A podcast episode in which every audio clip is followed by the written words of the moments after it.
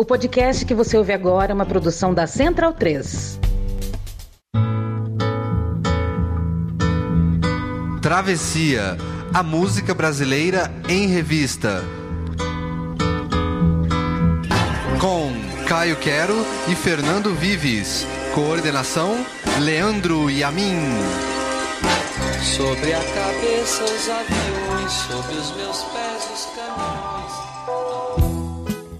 O Dia dos Namorados está chegando e o Travessia vai fazer seu coração bater feliz sem saber o porquê. Deixa chegar o sonho. Prepara uma avenida que a gente vai passar. Músicas românticas são tema da edição desta semana aqui na Central 3.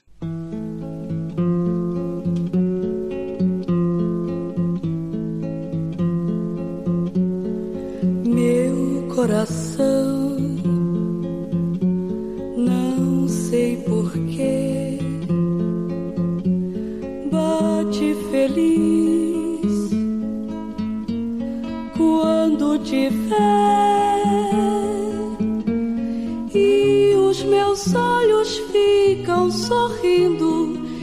e pelas ruas vão te seguindo, mas mesmo assim foges de mim.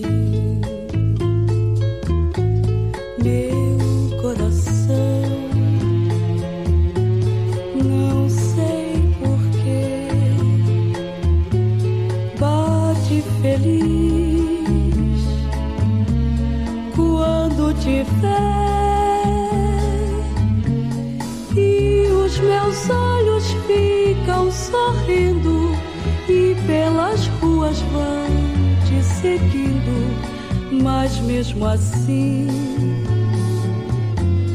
foges de mim. Ah, se tu soubesses como eu sou tão carinhosa e muito, muito que te quero. E como é sincero, meu amor, eu sei que tu não fugirias mais de mim. Vem,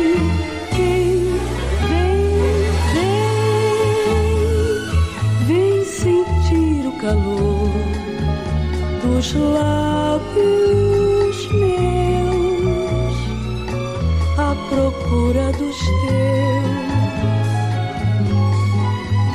Vem matar esta paixão que me devora o coração e só assim então serei feliz, bem feliz.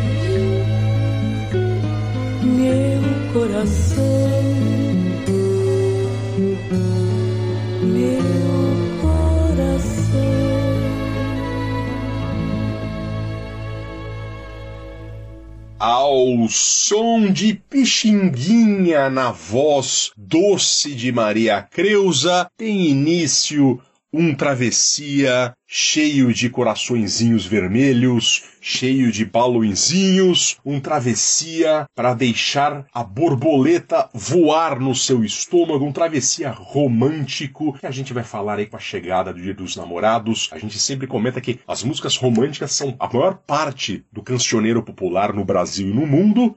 E a gente, sempre com um programa tão tematizado, a gente acaba deixando isso é, falando menos de músicas românticas do que a gente deveria. E nada como o gancho do Dia dos Namorados pra gente tocar novamente nesse assunto. Bom dia, boa noite, boa tarde, Caio Quero. Olá, Fernando Vives. Pois é, como diria o Simonal, musiquinhas pra machucar o coração nesse programa aqui, né? A gente sempre, é o que você disse, né? Tem muita música romântica na MPB, na música mundial em geral. Sempre tem alguma outra música, em todos os programas, eu diria, arrisco dizer, que tem um certo romantismo, mas esse aqui é especial. Esse aqui é pra fazer as borboletas no estômago voarem, né, Fernando Vives? Exatamente, a gente queria começar o programa mandando um beijo para as nossas digníssimas, não é, Caio Quero? Pois é, Fernando Vives, queria mandar um beijo pra Luísa Caran, que além de minha namorada, é uma colaboradora anônima, quer dizer, ser revelado o Travessia aqui, ela sempre me ajuda na seleção das músicas, pra fazer o Instagram, sempre tá ajudando com ideias. Aqui nesse programa aqui, por exemplo, ela me ajudou com algumas canções e histórias. Então, um beijão, Luísa.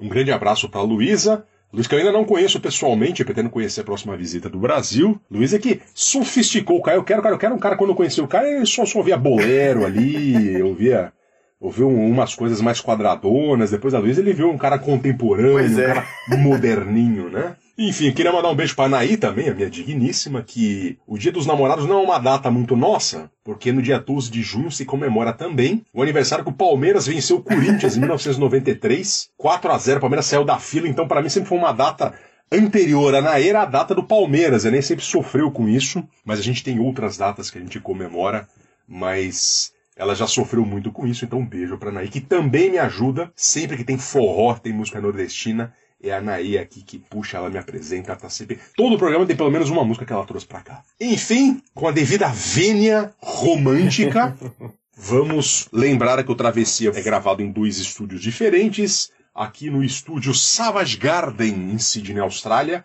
onde eu moro, e também no estúdio Gustavo Lima, Uh, que é a casa de Caio Quera. Polêmico, polêmico. Adora ir numa cidade de interior lá num show pago com o imposto do contribuinte. Cara, cara, não pede um show do Gustavo Lima lá no, no interiorzão do Brasil. E. Enfim, vamos entrar nas, polêmicas de momento, né, cara? Pois é. Já, o cara já é polêmico só porque o nome dele tem dois T's. Vamos ficar no, no- no Gustavo com dois T's. Depois a gente fala sobre o resto. Exatamente. Lembrando também que você pode acompanhar o Travessia ou no site da Central 3, ou em qualquer agregador de podcast, inclusive o Spotify, e acompanhar nossas atualizações ou no Facebook ou no Instagram. É só procurar lá Travessia Podcast e também nos nossos twitters, arroba Caio Quero, arroba FDVives. E começamos, Caio Quero, o programa com um dos maiores clássicos da música brasileira, né? A gente como Paulinho da Viola, por exemplo, este é o maior, é a maior música brasileira de todas. Ao menos 450 gravações, segundo o Instituto da Música Brasileira, do francês ao hebraico, do reggae ao rock. Carinhoso, música de Pixinguinha, letra de João de Barro, o Braguinha. Uma das músicas que todo mundo no Brasil um dia já ouviu, que faz parte da vida das pessoas, faz a gente cantar automaticamente. Isso na voz suave da Maria Creuza, uma das cantoras favoritas de Vinícius de Moraes e Toquinho, que excursionou com eles e foi nome presente da bossa nova nos anos 70. Bem, muita coisa para falar aqui, a gente começa pela data de composição de Carinhoso, né, que é um mistério na verdade, em grande parte por culpa do próprio Pixinguinha.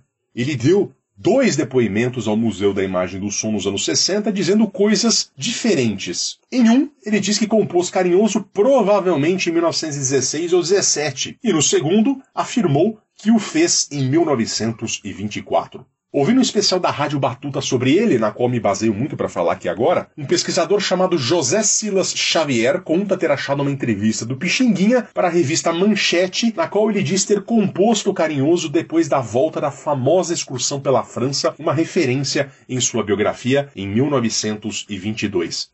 Então não dá para cravar nada nessa história, até por conta da falta de documentação que o Brasil padece sobre essas coisas, né? O fato é que o Pixinguinha engavetou a música porque naquele momento era uma polca em duas partes e as polcas lançadas naquele tempo sempre tinham três partes. Então ele nem botou muita fé na obra que tinha, mas acabou lançando em bolachão em 1928. O Carinhoso teve três gravações instrumentais e fez pouco ou nenhum sucesso quando, em 1936, ou seja, ou 20 anos ou 16, 14 anos, na verdade, da gravação que o Bichinguinha, dependendo da data que a gente considerar, houve uma um espetáculo de teatro chamado Parada das Maravilhas no Rio de Janeiro, um espetáculo beneficente organizado pela primeira dama do país, Darcy Vargas, a esposa de Getúlio Vargas. A cantora e atriz Heloísa Helena estava escalada para o espetáculo e procurava uma canção inédita para cantar. Lembrando que era assim naquele tempo que muitos dos sucessos estouravam, não havia TV, só o rádio, e as pessoas à noite iam ou ao cinema ou ao teatro de revista com muita frequência. A Heloísa Helena então procurou seu amigo João de Barro, o Braguinha, perguntando se ele não tinha ali nada fácil para ela. O Braguinha não tinha, mas decidiu procurar o Pixinguinha, pois sabia que o compositor tinha aquela polca, depois gravada como choro, que não tinha letra. O Pixinguinha estava tocando numa casa noturna na Praça Tiradentes, e ele pediu que o compositor, o Braguinha pediu ali que o, que o Pixinguinha tirasse a melodia na flauta, na hora, para ele ouvir, e o Pixinguinha ali tocou carinhoso. O Braguinha foi para casa com a melodia na cabeça, e no dia seguinte entregou a letra que todo mundo conhece para Heloísa Helena cantar no espetáculo. Aí a música começou a circular até que em 37 veio a sua primeira grande versão, para muitos a versão definitiva, na voz de Orlando Silva, o cantor mais popular do país naquele momento. Essa lenda que Orlando não gostou muito da letra no início e pediu para o poeta Pedro Caetano fazer uma outra versão, só que essa versão não vingou. Por algum motivo, acabou sendo gravada a mesma versão do Braguinha. E o Carinhoso ganhou uma produção do maestro Radamés Nhatali para essa versão, e ela virou o que virou, né? Com as mais de 450 regravações. Quem ressalte muito o papel do, do Nhatali em Carinhoso, foi quase um coautor pela finalização que ele deu a música, pelo arranjo. Então temos aqui uma canção que nasce completamente despretensiosa. O Pixinguinha botou numa gaveta, que não botava fé na música. Mais de década depois, o João de Barro, numa emergência, lembrou dela e musicou numa madrugada, uma letra muito simples, que não chega a ser muito apurada, né? Ele mesmo tem melhores. Acaba rimando num gerúndio, por exemplo, sorrindo, seguindo, né? Só que a letra é muito fácil de lembrar. Os meus olhos que ficam sorrindo e pelas ruas vão te seguindo. Ou seja, tem um stalker aqui, né, Caio Quero? Pois é. Seria a cariosa Every Breath You Take brasileira, Caio Quero? Fica aí a indagação aos ouvintes do Travessia. Enfim, ela gruda na cabeça, mas não como um chiclete, né? Como, por exemplo, Ai Ai Que Se Eu Te Pego, né? Do Michel Teló. Ela é fácil de lembrar na letra, na melodia, é muito sentimental, uma declaração de amor, uma coisa pura, feliz, eufórica. Pra época que foi feita, ela até tinha uma conotação tanto erótica, né? Sentir o calor dos lábios meus. Mas isso não é o que fica hoje quando você pensa no carinhoso, até porque o conceito de erotismo e toda a sexualização da música mudou muito de lá para cá. Então temos aqui uma comunhão entre música e letra poucas vezes vista na história da música, né? Uma melodia apurada, delicada, finíssima, melodicamente cheia de nuances, mas com uma letra simples, fácil, marcante. As duas juntas harmonizam de maneira única, uma harmonia complexa, e o resultado é um clássico popular e também sucesso de crítica.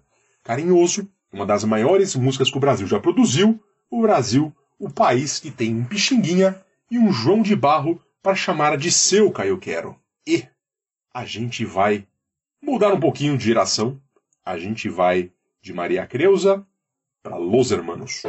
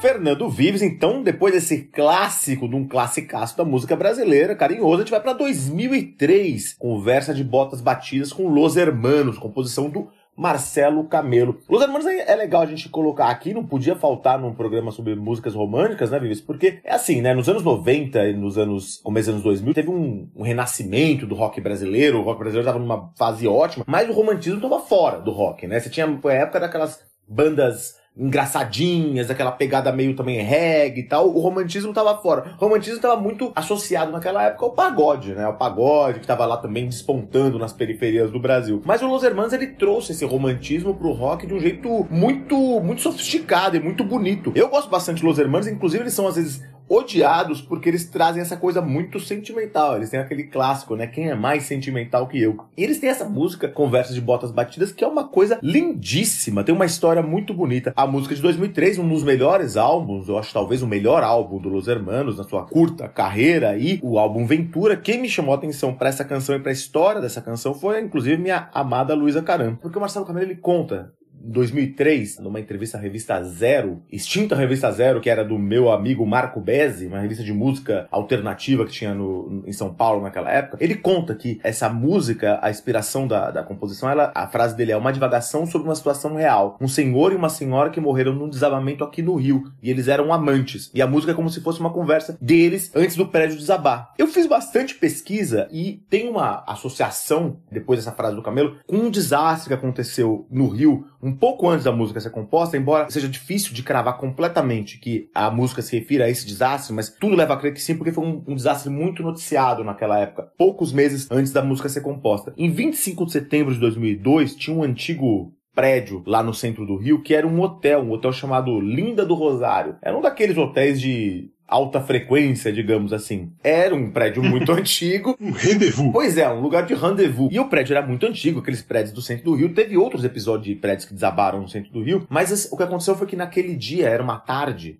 era começo da tarde, umas 15 horas, o prédio começou a estalar. Começou aquele barulho estranho, o pessoal começou a se levantar, o pessoal que tava lá nos seus rendezvous lá começaram a se levantar e ir embora e, e fugir do prédio. E o, o, porteiro, ele tinha 37 anos, o Raimundo Barbosa de Mello, ele lembrou que tinha um casal que estava num dos quartos, era um casal que frequentava lá os quartos, e ele, ele interfonou para pedir que eles saíssem do prédio e o casal não atendeu, ele, ele chegou a subir no quarto e bateu na porta várias vezes e o casal não atendeu e, enfim, ele, o porteiro fugiu, o edifício edifício que tinha cinco andares, ele desabou. E quando os bombeiros foram fazer o, resgate, tentar ver se tinha alguém entre os escombros do hotel, eles descobriram o corpo de um casal abraçado numa cama. E esse casal era um senhor de 71 anos e uma senhora de 47 anos. E eles estavam abraçados e a música fala dessa história, né? Eles, inclusive, eles falam: Deixa o moço bater, que eu cansei da nossa fuga. Já não vejo motivos para um amor de tantas rugas não ter o seu lugar. Essa música é muito bonita e conta essa história de certa forma triste, né? E o Camelo ele imaginou essa coisa, né? Um casal que estava fugindo, talvez fossem amantes mesmo, e estavam fugindo de alguém, fugindo de, das convenções, talvez. E aí eles decidiram morrer juntos e não sair, na imaginação do Camelo, do prédio que estava desabando. Fizeram essa pequena joia aí da música brasileira, pequena joia dos Hermanos, né, Fernando Vives? Música muito bonita. Que grande história, não, não imaginava. Realmente, o, o ouvinte do Travessia mais antigo pode se lembrar que no começo do Travessia, nas primeiras edições, quando o programa era muito experimental, estava tentando entender o que, que era o Travessia. Havia uma grande rivalidade entre mim e o Caio Quero, que era em questão do Los Hermanos. Eu fui injustamente, muitas vezes, acusado de ser um hater dos Los Hermanos. Não era bem assim, eu também eu gostava muito do bloco Deus Sozinho, tudo. Mas eu não gostava da comparação com Los Hermanos, era o novo Chico Buarque, entendeu? Então, para mim, isso era um pouco ofensivo. Então, a gente tinha essa, essa disputa que era, que era divertida naquele tempo. Mas eu entendo, Fernando Vives, porque também é isso, né? O Los Hermanos, como, como muitos, eu sempre gostei dos Los Hermanos, mas assim, naquela época, essas comparações, essas hipérboles aí, elas faziam com que ficasse assim, você tinha que também dar um, um certo distanciamento, né? E tem uma coisa, com todo respeito a todos os ouvintes, mas fã de Los Hermanos tende a ser um pouco chato. Assim como fã de Bob Marley, assim como fã de Raul Legião Seixas, Urbana. de Legião Urbana. É aquele cara que é muito aguerrido. Então, a gente às vezes se afasta. Eu sempre gostei de Los Hermanos, mas eu me lembro que eu, por muito tempo, eu resisti, por exemplo, ao Raul Seixas, porque eu achava o, o fã do Raul Seixas um, um chato. Mas eu hoje amo o Raul Seixas. então, com todo respeito também aos fãs do Raul Seixas. Agora amo vocês, amigos. É, é- é um problema de fandom, né? Hoje em dia se chama fandom, né? Na, na internet ali, né? Mas é isso. O problema é quando a pessoa é muito apaixonada que vira aquela coisa completamente irracional e que vira uma militância. Exato. Então Exato. acaba sendo meio, meio chato. Eu só quero curtir a música, não quero, não quero dizer que ele é a melhor coisa do mundo, né? Enfim, é isso mesmo. E é assim, música é isso, tem disso também, pro bem e pro mal. Exato. E agora a gente vai ouvir um clássico delicioso de Jorge Ben, Amante Amado.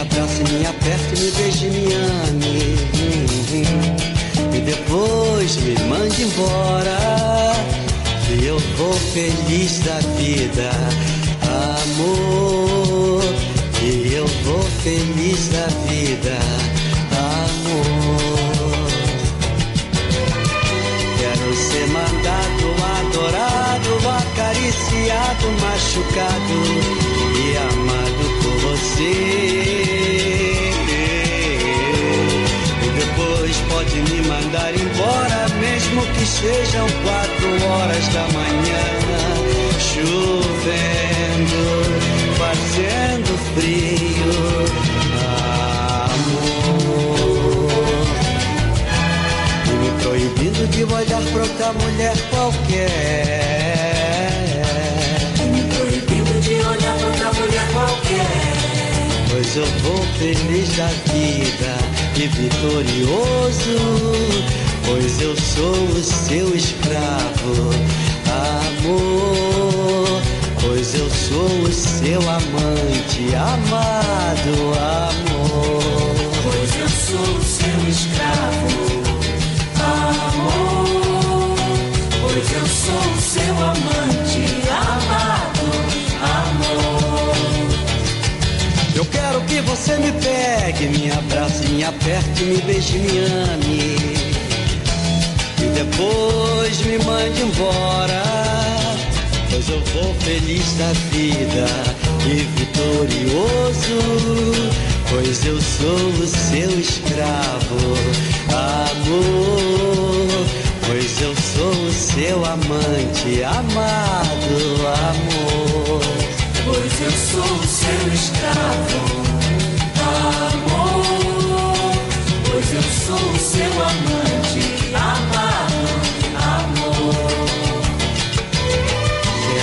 ser mandado, machucado, acariciado, adorado e amado por você. E depois pode me mandar embora, mesmo que sejam quatro horas da manhã,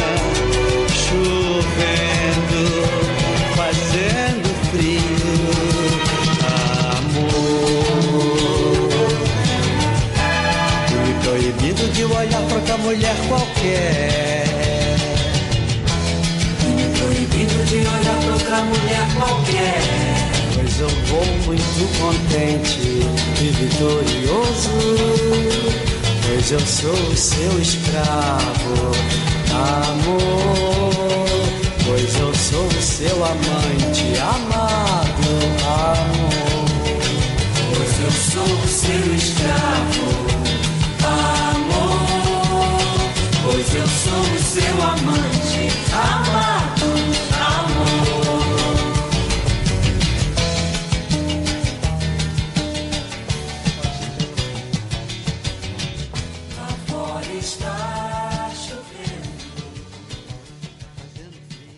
Que é esse violão, Caio Quero? Amante amado Jorge Ben, disco da banda do Zé Pretinho, 1978. A música do homem apaixonado, do homem que se escancara para viver a paixão que brota, a música da submissão total ao amor, Caio Quero. Quero ser mandado, adorado, acariciado, machucado e amado por você e depois pode me mandar embora, mesmo que sejam quatro horas da manhã, chovendo, fazendo frio, amor, né? E dá-lhe esse arranjo maravilhoso com a orquestra, o violão dele. Olha, o Jorge Ben tinha que estar muito apaixonado para escrever esta obra-prima, né? E esse disco, ou a banda do Zé Pretinho, representa o início de um ciclo mais popular da carreira do Jorge Ben. Se ele havia revolucionado o violão brasileiro e produzido clássicos dançantes com letras viajandonas, né, até então, como o Tábua de Esmeralda e o África Brasil, esse disco da banda do Zé Pretinho, ele tinha trocado a banda e passado a falar de temas mais amenos, como paixão, mulheres, futebol, né, um, um pouco como ele fazia também no começo da carreira e como ele fazia nos anos 60. Essa música, Amante Amado, foi sucesso na trilha da novela Dancing desde 1978, sucesso absoluto. E depois o Jorge Ben entrou nos anos 80 numa fase ruim ali em comparação com o que ele já havia sido, né? Mas aí é outra história, né? Nos anos 90 ele, ele voltou a ser lembrado pelas coisas que ele tinha. O Leandro Yamin falou uma vez num Travessia antigo que a gente gravou, quando gravava no estúdio ainda era Central 3, que ainda era, era o Yamin que fazia junto. Ele falou uma coisa que era muito verdade. A gente conheceu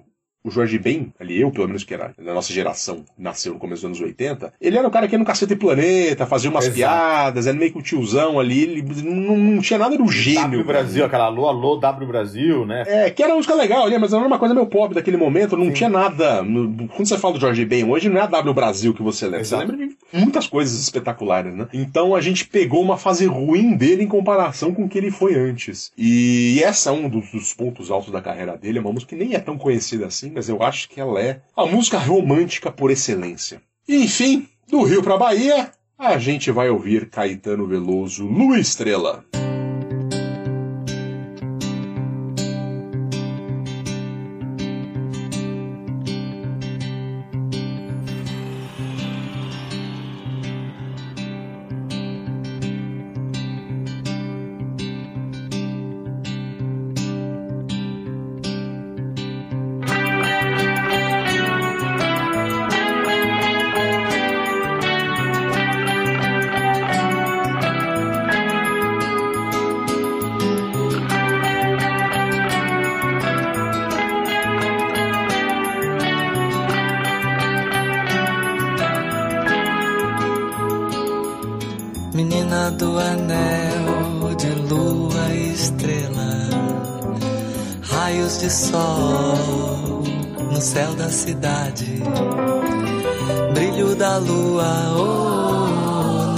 Bem tarde. Penso em você, fico com saudade. Manhã chegando, luzes morrendo nesse espelho que é nossa cidade. Quem é você? Oh, qual o seu nome? Conta pra mim, diz como eu te encontro. Mas deixa ao destino, deixa ao acaso. Quem sabe eu te encontro de noite no baixo brilho da lua, oh, noite é bem tarde. Penso em você, fico com saudade.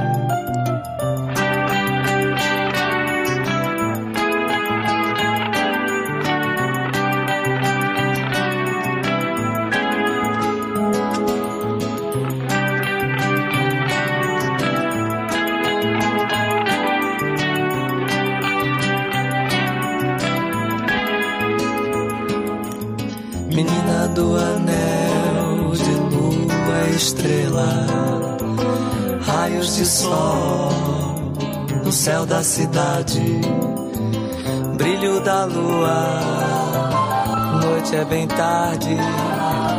Penso em você, fico com saudade. Manhã chegando, luzes morrendo nesse espelho que é nossa cidade. Quem é você?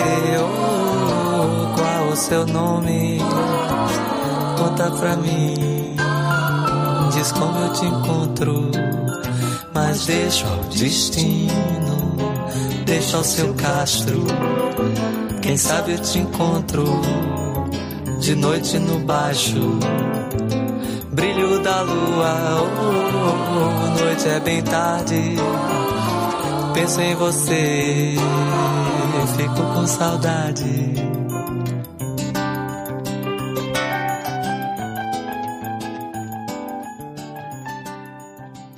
Fernando Vives, clássico aí do romantismo, essa música que tá sempre em seleções românticas, uma música bonita mesmo. Lu Estrela, Caetano Veloso, 1981, o álbum Outras Palavras. Esse álbum foi um sucessaço por causa dessa música. O álbum nem tem outras grandes, não é um grande álbum do Caetano, mas essa canção, ela estourou muito, fez muito sucesso, vendeu 100 mil cópias o disco. E o interessante é que essa música não é do Caetano Veloso, essa música é de um parceiro do Caetano Veloso, o Manauara Vinícius Cantuária. E eu trouxe essa música porque além de ser um clássico do romantismo, eu lembro que nos anos, na nossa adolescência, quando eu tava na época da faculdade, um pouco essa coisa de anel de luz estrela voltou um pouco, porque teve uma, um certo renascimento do samba Nossa, é e da MPB naquela época, né? Então, tipo, tinha muita menina de anel de luz estrela, era uma moda que voltou nos anos, começo dos anos 2000, final dos anos 90 aí. E essa canção marcou muito, as pessoas falavam dessa canção e essa canção fez com que voltasse a, a moda esse anel de luz estrela. E a história é muito legal. O Vinícius Cantuária,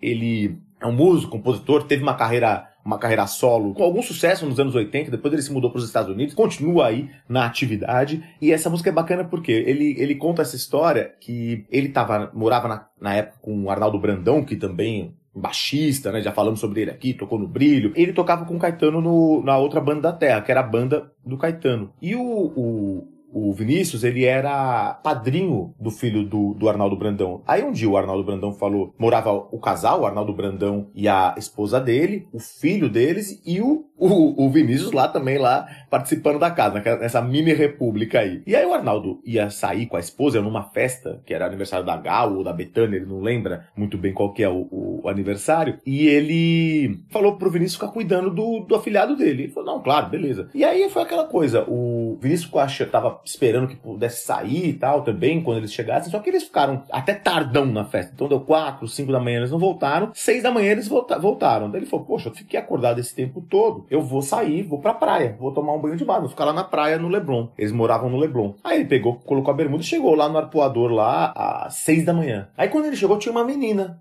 na praia. E tava só ele e a menina. E eles ficaram aquela coisa, um flerte, né? Se olhando tal, mas não se conheciam tal. Daí começou a chegar um outro pessoal na praia. E aí todo mundo que cumprimentava ele, cumprimentava ela. Cumprimentava ele, cum- então ele percebeu que ele conhecia. Eles tinham vários amigos em comum, sendo que eles nunca tinham se visto. Aí chegou uma hora que a menina levantou e foi conversar com ele lá. E aí eles ficaram num papo por horas tal. E aí ela pegou e falou: Vou levantar aí pro mar. E ele viu que ela tinha o tal anel de lua estrela. E aí ele deu um negócio nele, ele pegou e ficou maravilhado com aquilo. Quando voltou pra casa, fez essa canção, né? Menina do Anel de Lua Estrela. Perguntando qual é o seu nome, vamos de novo se encontrar no Baixo Gávea e tal. Essa coisa muito bonita de um, de um flerte que nasce espontaneamente na rua. E aí ele, ele guardou essa música aí, e ele tocava com o Caetano, o Caetano gostava das músicas dele, mas ele nunca mostrou pro Caetano. Até que um dia o Arnaldo morava com ele e falou, pô, você nunca mostrou pro Caetano Lua Estrela? E aí, quando o Vinícius Cantuária mostrou pro Caetano a música, o Caetano adorou e resolveu gravar no disco. E é um dos grandes sucessos do Caetano Veloso, essa canção, né, Fernando Vives? Sim, dessa fase do Caetano começo dos anos 80, que é uma fase gostosa, um pouco mais pop. E muito romântica também, né? Muita coisa romântica, né? Sim. Eu esqueci de falar isso, mas é isso. O Caetano também, nos- como você estava falando do Jorge Ben, o Caetano nos anos 80, principalmente, tem muita música bem romântica. Claro, nos anos 90 ele fez bastante coisa romântica também. Mas o Caetano nos anos 80 tem uma fase romântica mesmo, né? Eu não sabia que o Vinícius Cantuária é Manauara. Pois é. É uma novidade também. Sempre tento pesquisar a música do Amazonas ali, não- nunca consigo me, me, me filtrar muito. E curioso conhecer agora o Manauara. Enfim, agora a gente vai ouvir a cantora que foi revelada nacionalmente pelo Caetano Veloso, que a gente acabou de ouvir, que é a Virgínia Rodrigues.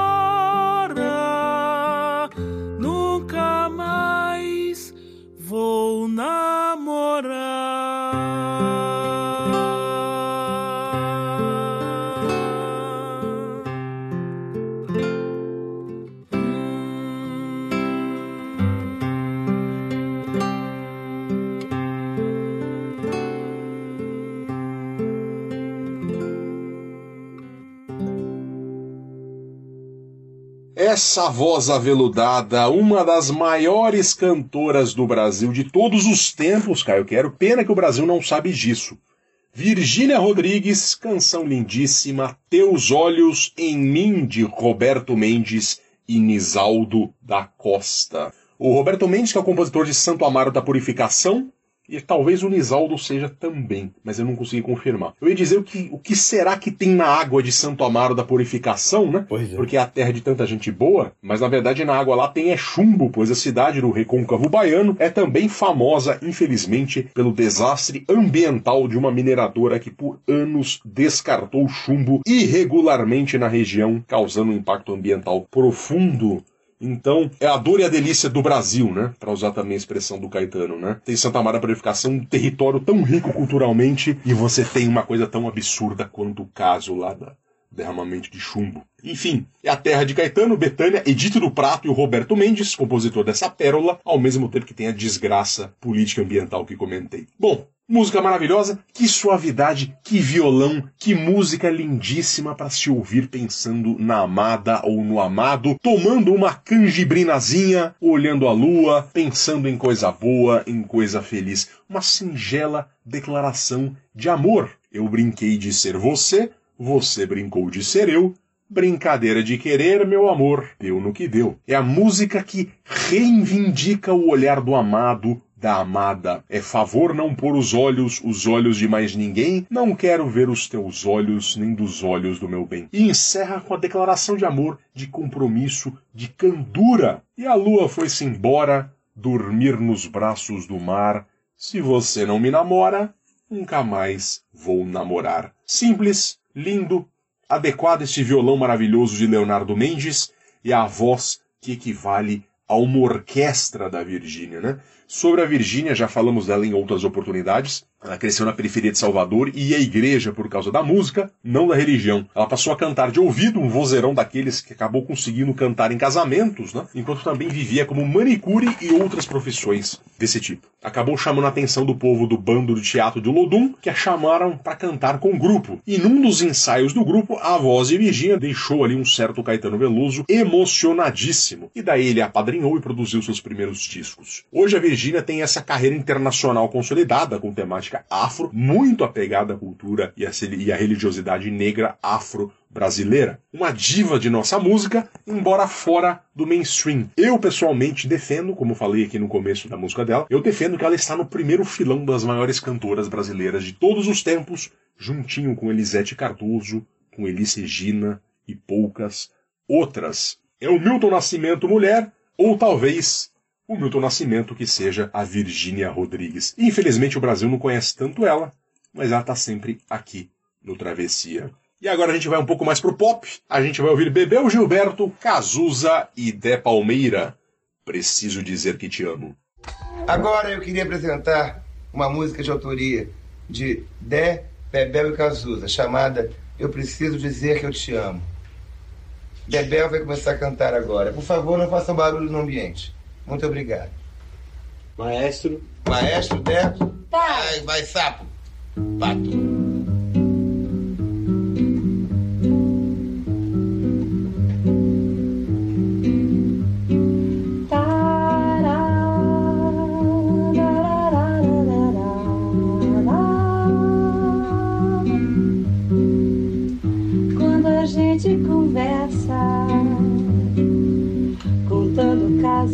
Besteiras,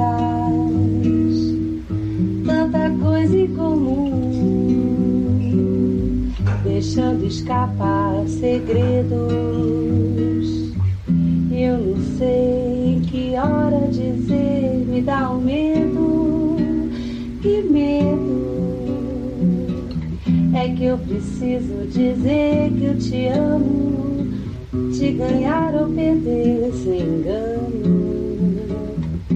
Eu preciso dizer que eu te amo tanto. E até o tempo passa arrastado, só pra eu ficar do teu lado. Você me chora dores de outro amor, se abre e acaba comigo. E nessa novela eu não quero ser teu amigo. É que eu preciso dizer que eu te amo, te ganhar ou perder sem engano. É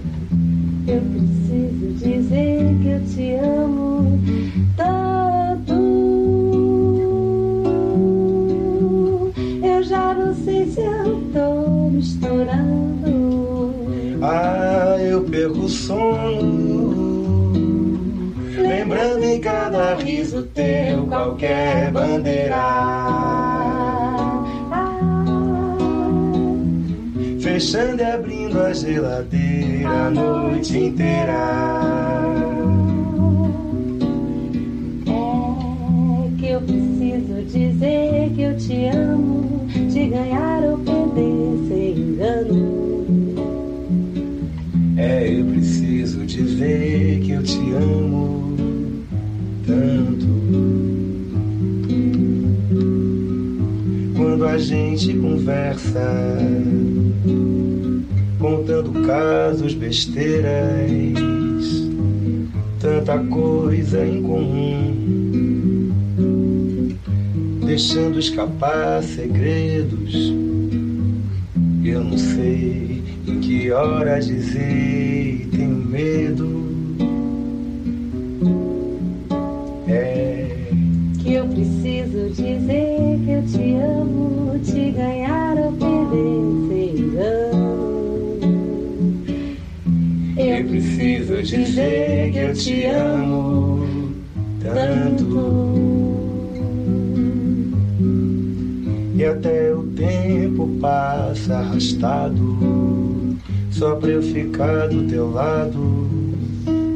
Você chora dores de outro amor, se abre e acaba comigo. E nessa novela, baby, eu não quero ser teu amigo, não, não. É. É que eu preciso dizer que eu te amo, te ganhar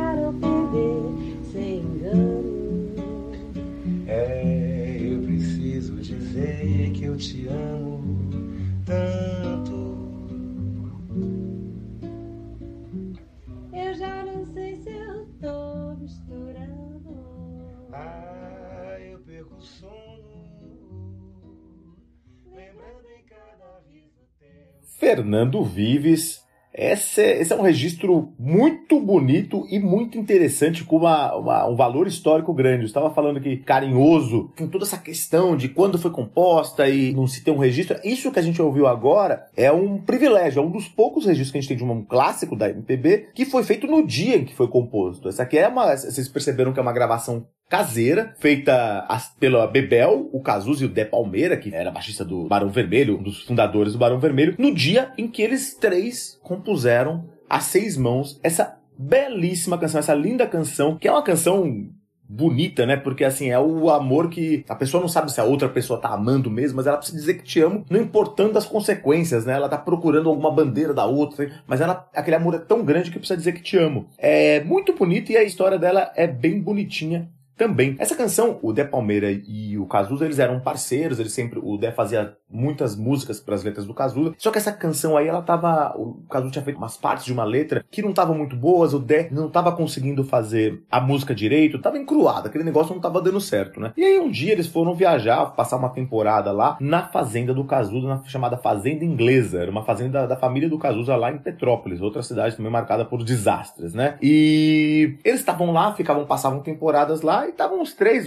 A Bebel era a namorada do Dé e uma das grandes amigas do Cazuza. E eles estavam lá e aí começaram a tentar fazer de novo essa canção. E aí cada um ia pondo um outro verso tal, foram encaixando. Aí teve um- uma coisa que o Cazuza ficava batendo o pé, porque ele queria, uma das coisas que ele queria era falar: Eu preciso dizer que te amo, desentalar esse osso da garganta. Que ele tinha lido em algum lugar essa expressão, desentalar o osso da garganta, e o negócio não tava funcionando. Daí o, o Dé falou: Putz, não tá dando certo aqui, gente, vamos. Eles paravam sempre nessa, nessa hora, assim, ficaram muito tempo tentando. Aí o Cazuza subiu no quarto falou, vou pensar um pouco. Daí depois de cinco minutos ele desceu e trouxe esse, esse verso, que é um verso clássico da música brasileira, preciso dizer que te amo, te ganhar ou perder sem engano. E aí a música fluiu, a composição dos três aí. Aí quando deu, quando falaram, tá pronta a música, o Cazuza falou, ótimo, vou pegar o gravadorzinho, uma fita cassete, a gente vai tocar agora, cantar agora. Então a gente ouve a, a voz da Bebel Gilberto, ouve o Cazuza, é muito bonito e muito íntimo esse momento, como se a gente estivesse na sala desse, desse, dessa fazenda aí do Cazuza, ouvindo isso pela primeira vez. E é curioso, né? Porque você vê que o Dé dá uma, uma zoada no Cazuza, ele fala assim, vamos gravar, silêncio, vamos gravar, e o, o Dé dá uma zoada, ah, maestro, alguma coisa, daí o Cazuza fica bravo, vai dar pato, não sei o quê. e aí, porque ele fala, até o Dé conta que o Cazuza era muito sério nessas horas, assim, ficava muito bravo, assim. Só que a música flui tão bem, tão bonito. Aí essa música foi gravada pela Bebel, em 86, mas aí não foi um, um super estouro. Mas aí em 87 a Marina Lima lançou o disco Virgem e com essa música e aí foi o estouro. Depois tem versões ao vivo do Cazuza e, a- e essa versão que a gente ouviu agora, ela foi gravada num CD póstumo aí do Cazuza. Uma coisa muito bonitinha, né, Fernando Vives? Muito íntimo, né? meu? Não dá pra ser mais fresco que isso. Exato, exato. E agora, ficando no pop, mas o pop já dos anos 2000, rock pop, a gente vai ouvir Pete.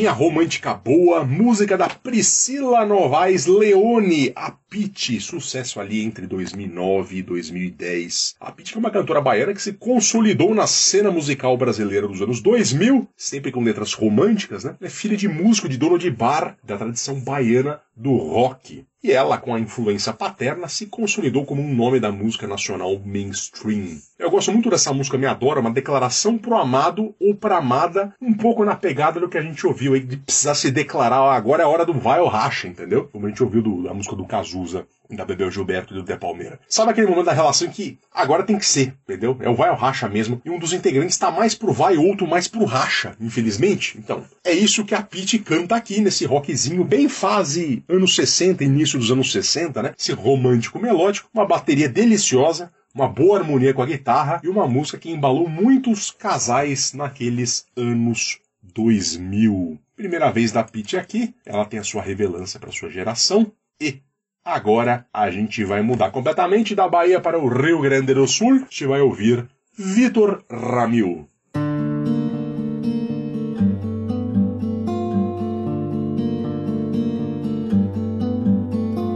Vou te vir ali deserta de qualquer alguém.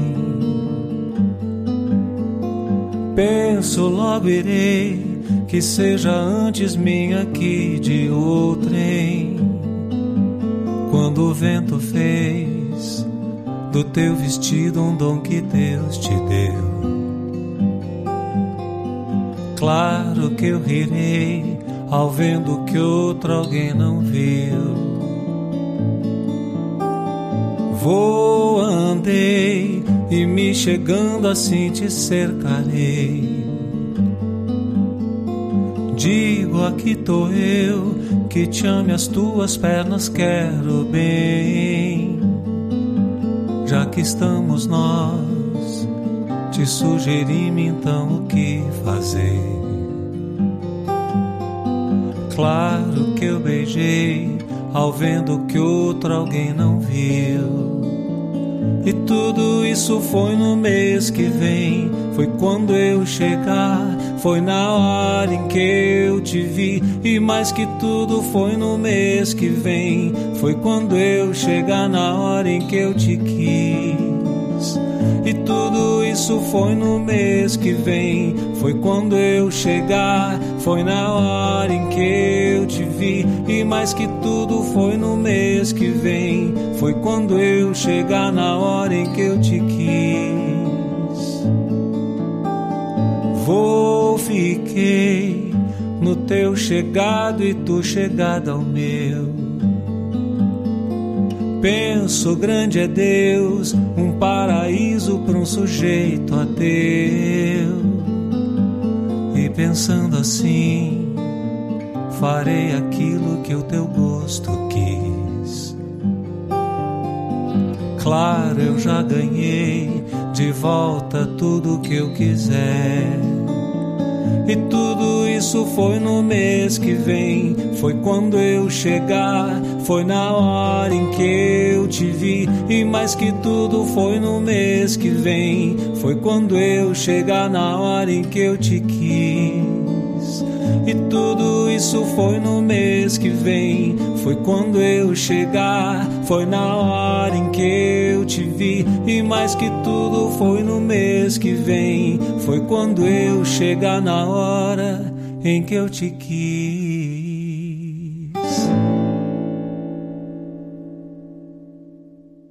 Fernando Vives, que beleza essa música, eu acho uma letra incrível. A gente ouviu Foi no mês que vem do Vitor Ramil, do Pelotense, Vitor Ramil 2013. Eu acho essa canção uma canção de amor com uma letra, uma das letras mais interessantes e instigantes da nova música brasileira. Ele joga com o tempo de um jeito muito habilidoso. É, eu acho essa canção aí, ela mostra toda a potência poética do Vitor Ramil, que não é só cantor e compositor, e um ótimo cantor e compositor, mas também poeta. Eu acho um, um artista muito interessante que precisa ser mais ouvido. Ele que tem essa coisa, ele é, pra quem não sabe, ele é irmão do Clayton e Cledir, aquela dupla que tem músicas muito românticas também, mas de um jeito diferente nos anos 80. Mas ele fez algum sucesso, ele, só que ele tinha uma pegada, sempre teve uma pegada meio experimental. Começou lá nos anos 80, anos 90, fez algum sucesso, mas sempre muito localizado, né? Ele nunca estourou pro resto do Brasil, mas também escrevia livros de poemas, escrevia é, livros de contos. Ele, ele é um, um cara com uma produtividade muito grande. Aí em 2013, ele resolveu fazer um, um songbook, um compilado de toda a obra dele. E aí ele, ele fez esse projeto que chama Foi no mês que vem, e ele chamou grandes amigos dele, convidados assim da mais alta estirpe. Então, nesse disco cantam com ele o Fito Paz, o Jorge Drexler, o Milton Nascimento, o Mato Grosso, os irmãos Cleiton e Cledir. E ele, a proximidade do Vitor Ramil com o Jorge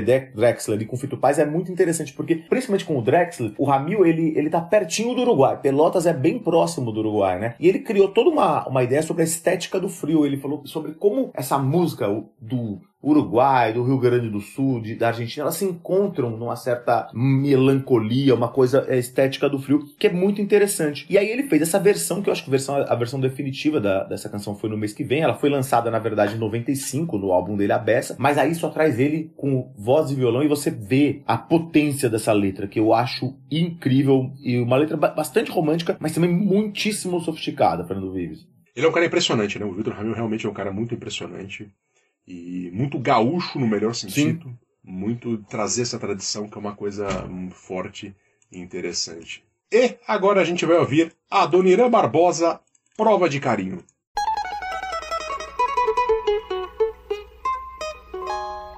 com a corda mi do meu cavaquinho fiz uma aliança pra ela prova de carinho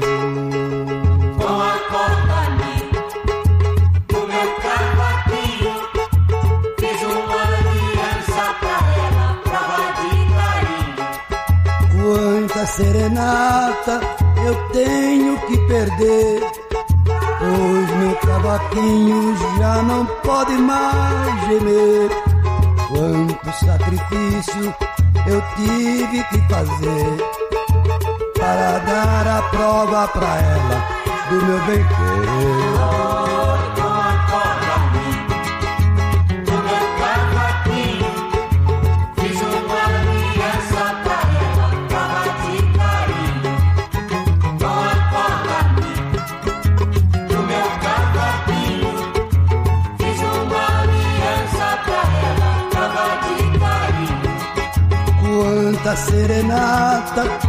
Tenho que perder, pois meu cavaquinho já não pode mais gemer.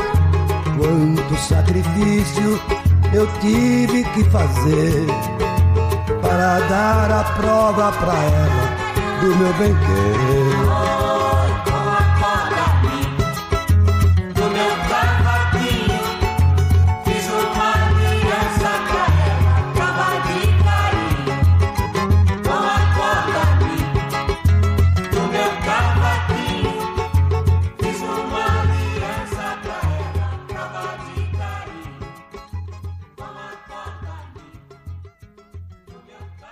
Fernando Vives, ouvimos aí então um outro clássico do primeiro disco do Adoniran, 1974, Prova de Carinho. Quem me chamou a atenção para essa música foi a Luísa também, porque ela que é toca violão, toca piano, toca tudo. Porque essa música, além de ser muito bonita e ter uma história interessante, de ser uma declaração de amor, ela tem uma pegadinha. Eu vou falar sobre essa música e vou falar da pegadinha daqui a pouco. Ah, eu queria te fazer a pergunta que eu acho que eu queria fazer uma pergunta pra você que acho que tem a ver com a pegadinha, mas eu, eu vou deixar pra depois, não, não quero estragar o. Então vamos, lá, eu vou falar a pegadinha e vou, vou contar a história, daí você faça essa pergunta que já tá me deixando um pouco ansioso. Então, essa música da Dona Irã Barbosa e do Hervé Cordovil, pra quem não sabe, o Hervé Cordovil, grande compositor de biquíni de bolinha amarelinho, o pai do Ronnie Cord, também de Rua Augusta, ele, é- ele fez alguns clássicos aí da música brasileira. Que ele, e essa aí ele fez com a Dona Irã. Essa música tem uma história bonita porque o que a história dela, até contada pela filha do Adoniran, num blog que ela tinha. Essa música é uma homenagem, né, uma declaração de amor a Matilde, a esposa do Adoniran, por 40 anos. E a história aqui, bom, vocês conseguem entender, ele estava apaixonado e não tinha um tostão para aliança de ouro e, e resolveu dar ela uma aliança feita com a corda do cavaquinho, né? E essa música trata de um, também um clássico da MPB, né? Essa coisa assim, o amor e a e a festa, né? Então ele fala: Eu deixei de fazer coisa, quebrei meu cavaquinho pra provar meu amor pra você. Muito bonito, tudo, inclusive, Fernando Vives, tem um, um acervo, e, esse é- e essa é a coisa mais problemática. Porque tem um acervo do Adoniran Barbosa que muda de lugar, teve uma época, eu não sei onde ele tá agora, mas ele tava na galeria do rock e tal, e.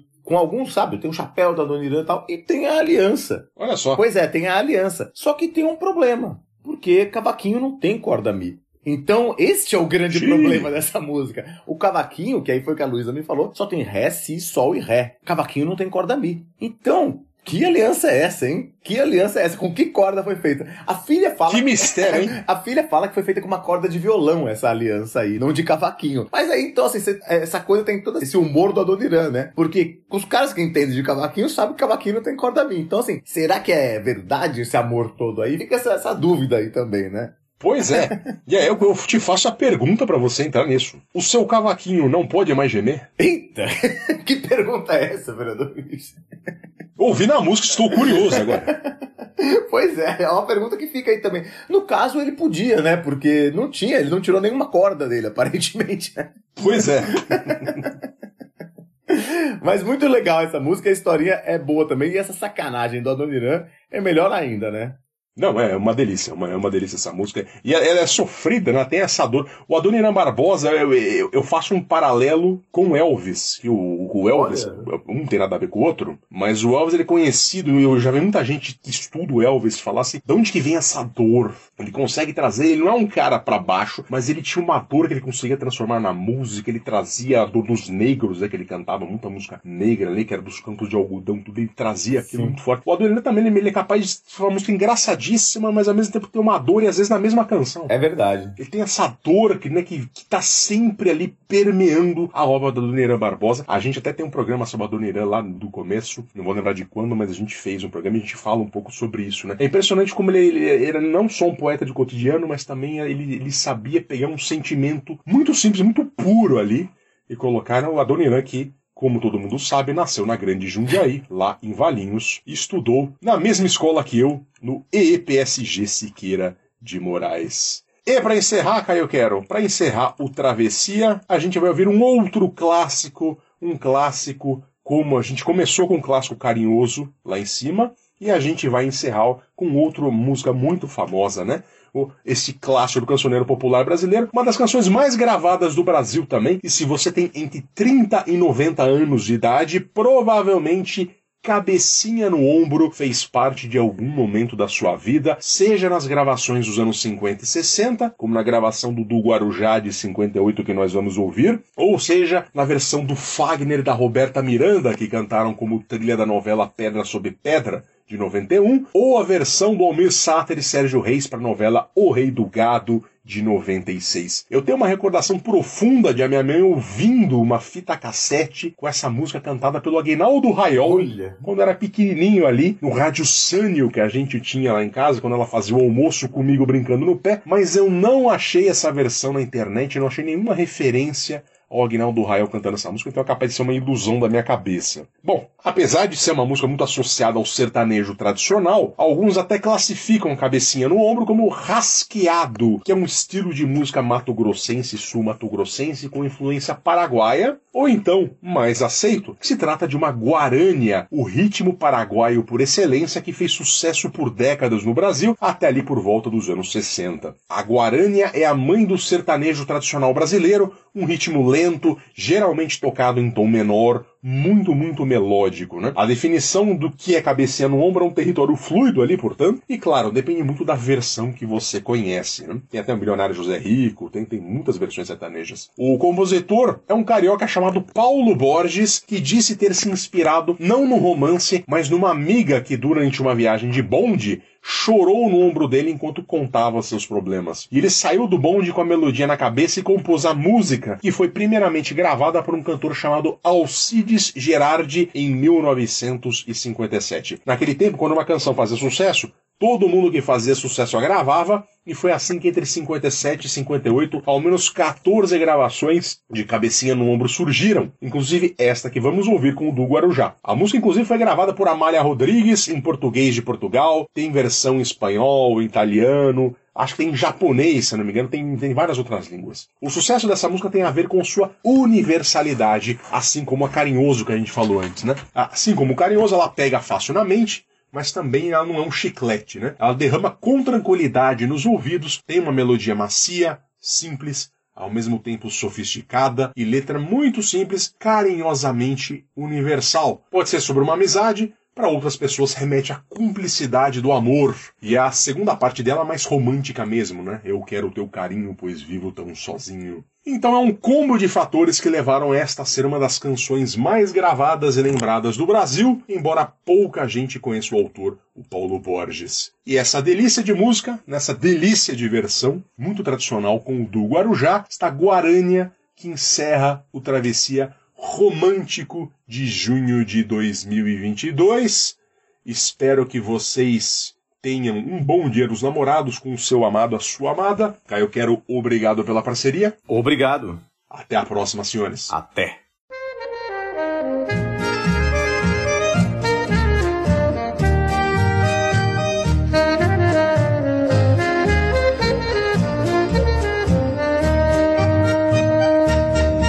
Encosta tua cabecinha no meu ombro e chora. Logo tua mágoa toda para mim. Quem chora no meu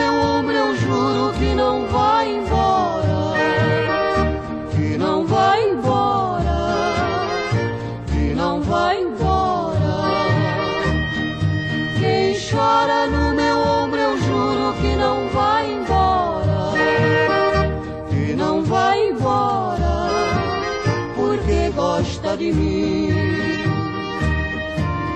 Amor, eu quero teu carinho. Porque eu vivo tão sozinho. Não sei se a saudade fica ou se ela vai embora. Se ela vai embora. Se ela vai embora.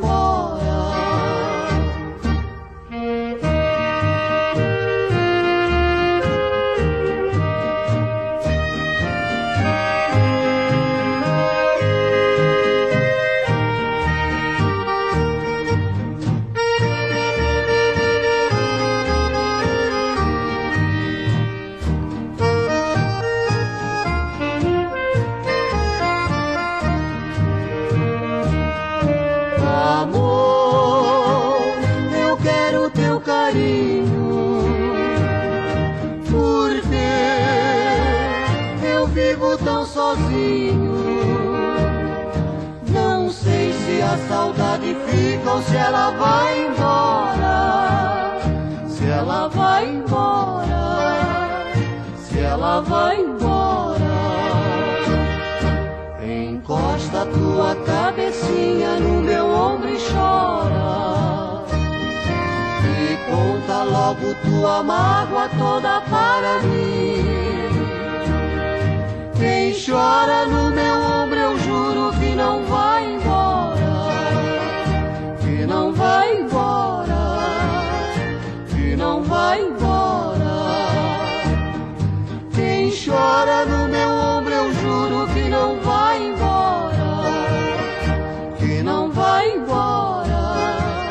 Porque gosta de mim. Quem chora no meu ombro,